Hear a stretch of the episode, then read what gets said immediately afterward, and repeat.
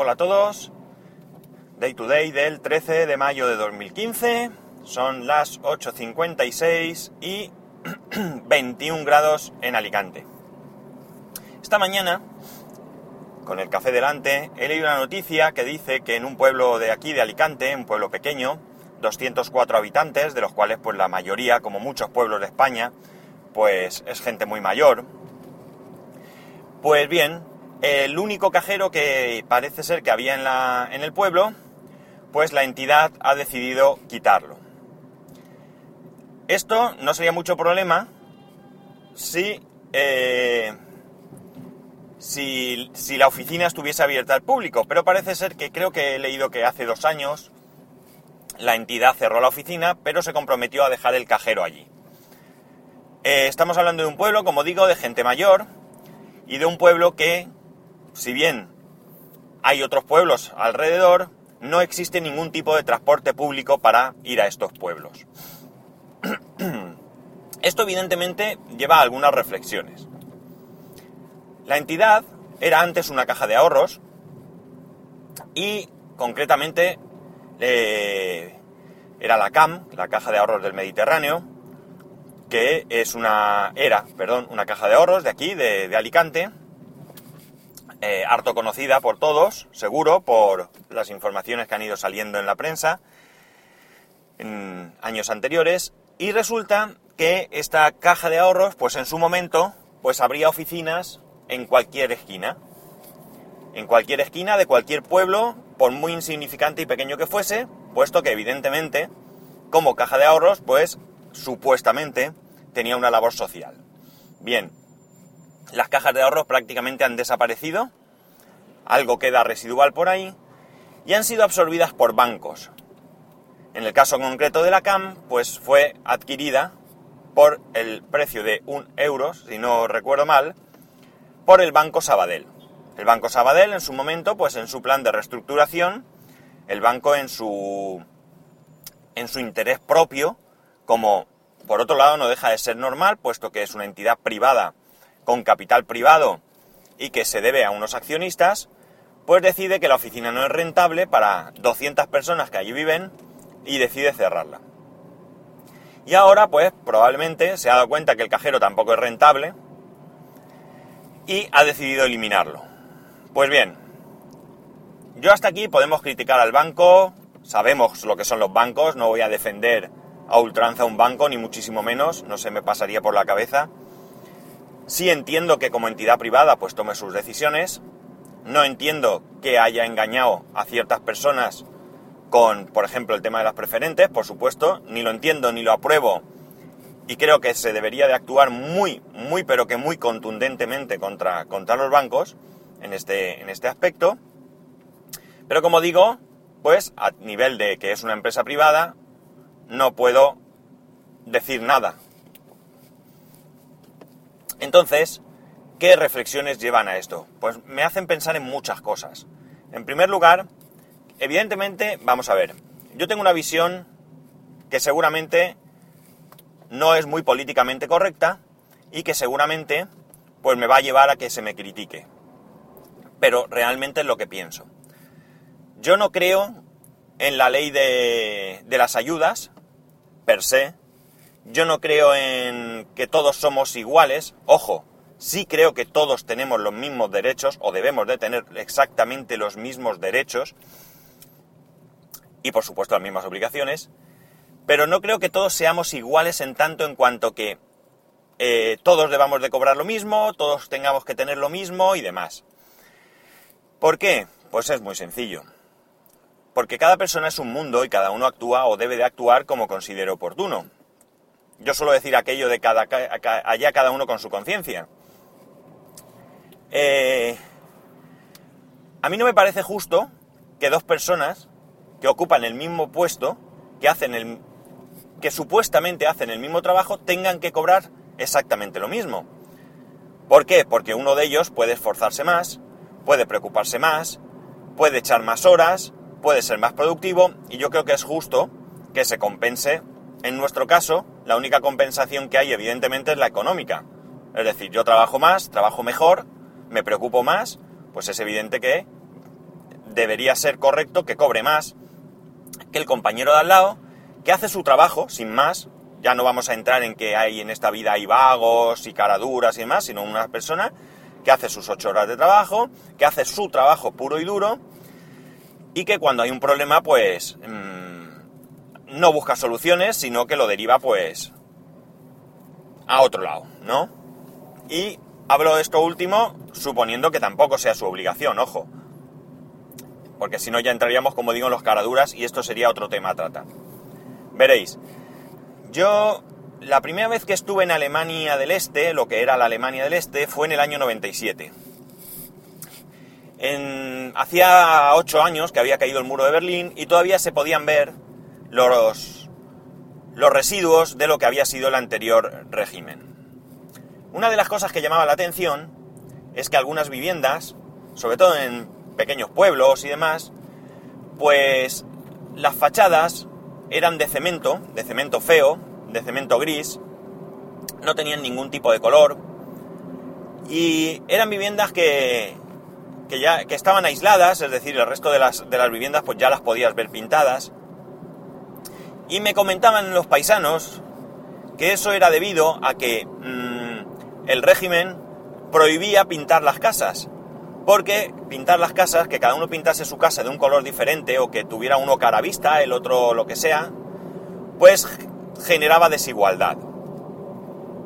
Yo no estoy, por supuesto, nada de acuerdo con esto. Esto es muy parecido a lo que hoy en día algunos partidos proclaman, en tanto en cuanto quieren, si llegan a gobernar, pues expropiar viviendas a quien tengan segunda vivienda. Por supuesto, lo rechazo total y absolutamente. Veréis, imaginar 2 personas. Hoy va a ser el día de los ejemplos ilustrativos. 2 personas que realizan el mismo trabajo, que lo realizan exactamente igual de bien, y que por tanto cobran exactamente lo mismo. Una de ellas, con su dinero que honestamente, honradamente gana, decide que lo que más le gusta en esta vida es viajar. Y coge a su familia todos los años, y esos ahorros que ha podido reunir con su trabajo, insisto, pues decide hacer viajes. Y viaja por todo el mundo. Se lo pasa estupendamente, disfruta de la vida. Su compañero, que hace, como digo, el mismo trabajo, gana lo mismo, decide que no le gusta viajar. Para él es un suplicio, se marea en avión, le da miedo volar, lo que sea.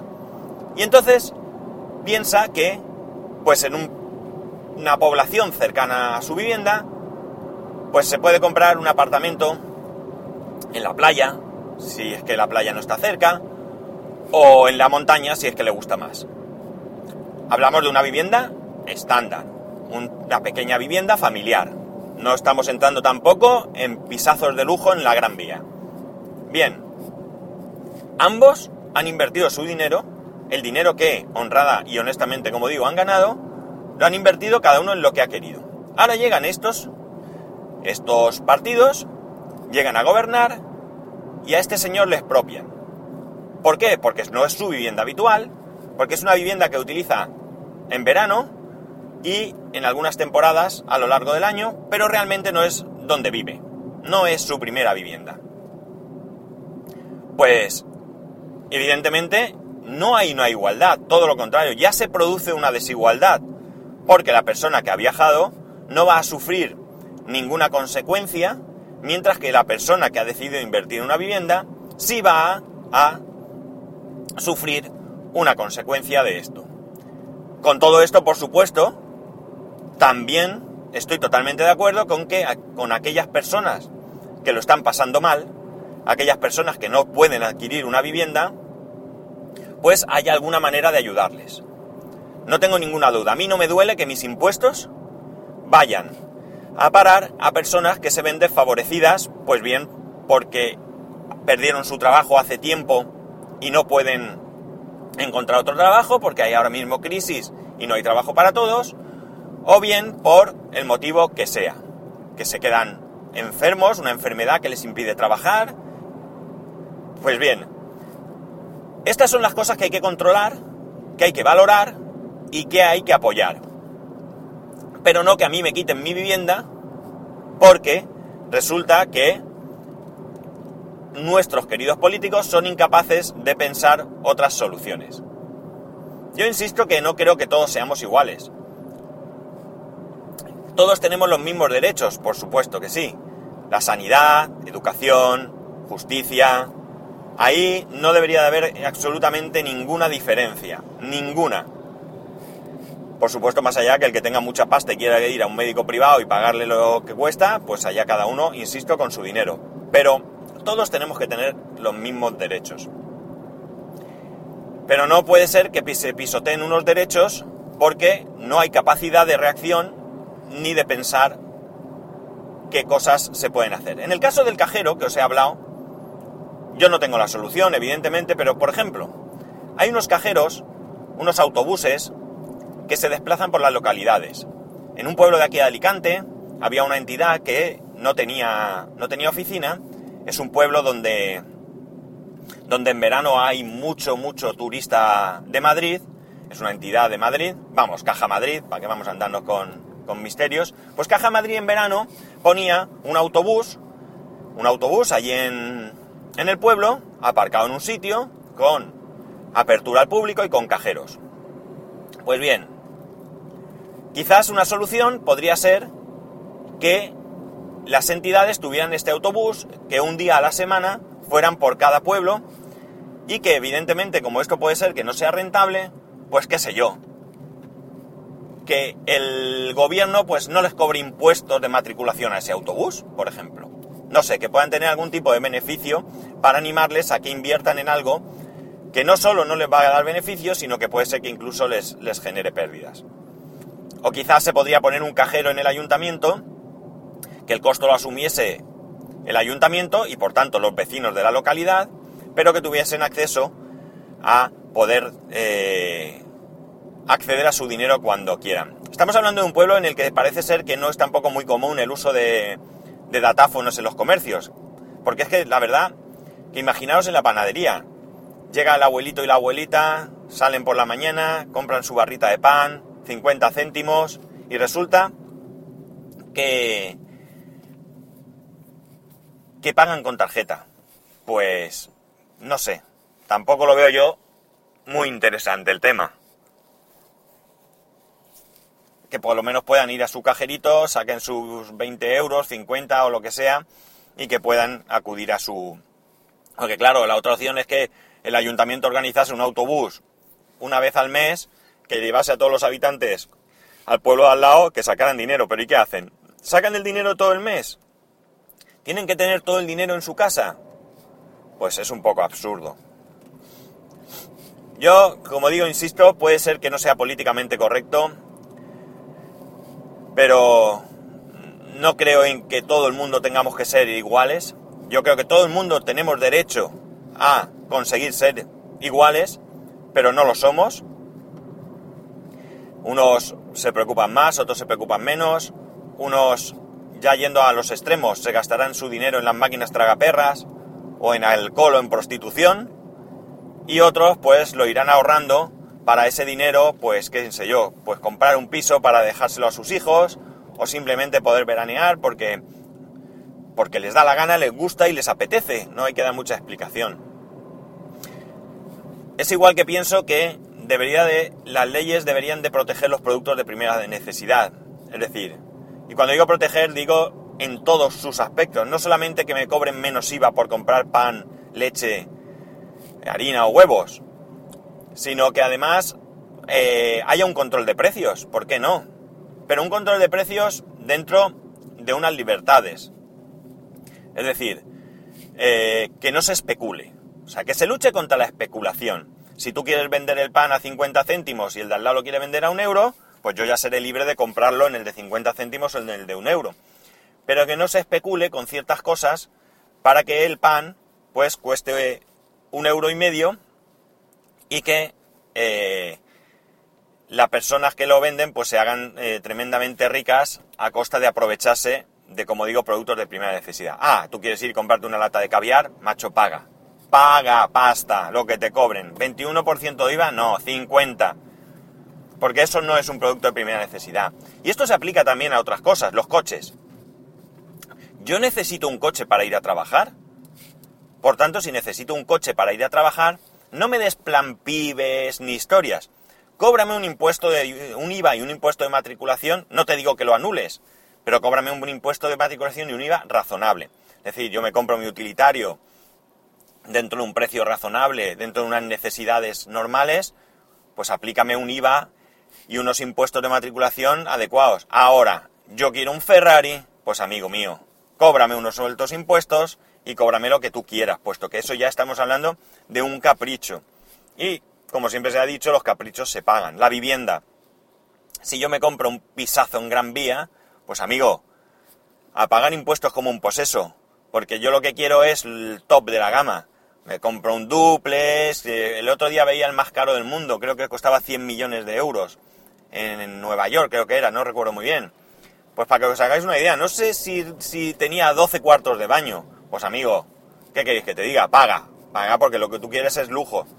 Ahora, cualquiera de nosotros que se compra una casa, 2, 3 habitaciones, sin grandes pretensiones, una vivienda adecuada a nuestras necesidades y demás, pues yo creo que los impuestos y las cargas no deberían ser tan altas. En fin, que como veis, una de cal y una de arena. Por un lado, estoy de acuerdo con que no seamos exactamente iguales. Insisto, no hablo de derechos, los derechos son los mismos para todos. Pero al mismo tiempo, pues creo que hay cosas que se pueden hacer que nos beneficiarían a todos dentro de lo que es razonable. Vamos a lo de siempre, es decir, yo no quiero que me suban el sueldo hasta el infinito. Yo quiero que los precios pues sean razonables. Porque qué más me da que a mí me suban ahora, viene mi empresa y me dice, che, vas a cobrar 400 euros más al mes, vale, fiesta. Pero resulta que me suben la barra de pan a 3 euros, qué sé yo, la gasolina a 5 euros el litro y cosas así. Pues saldría perdiendo. En fin, no voy a dar la vara más, que ya me he extendido más de la cuenta. Espero haberme hecho entender, espero que no llevéis una impresión equivocada de lo que he querido decir. Si tenéis cualquier duda, pues me gustaría mucho que me la comentarais, o si queréis que os aclare algo, o si creéis que me he podido expresar mal algo que se puede malinterpretar, pues espero que me lo hagáis saber. Ya sabéis los métodos de contacto, los de siempre, en Twitter y en Telegram @spascual y por correo electrónico en spascual @spascual.es. Pues nada, un saludo y nos escuchamos mañana.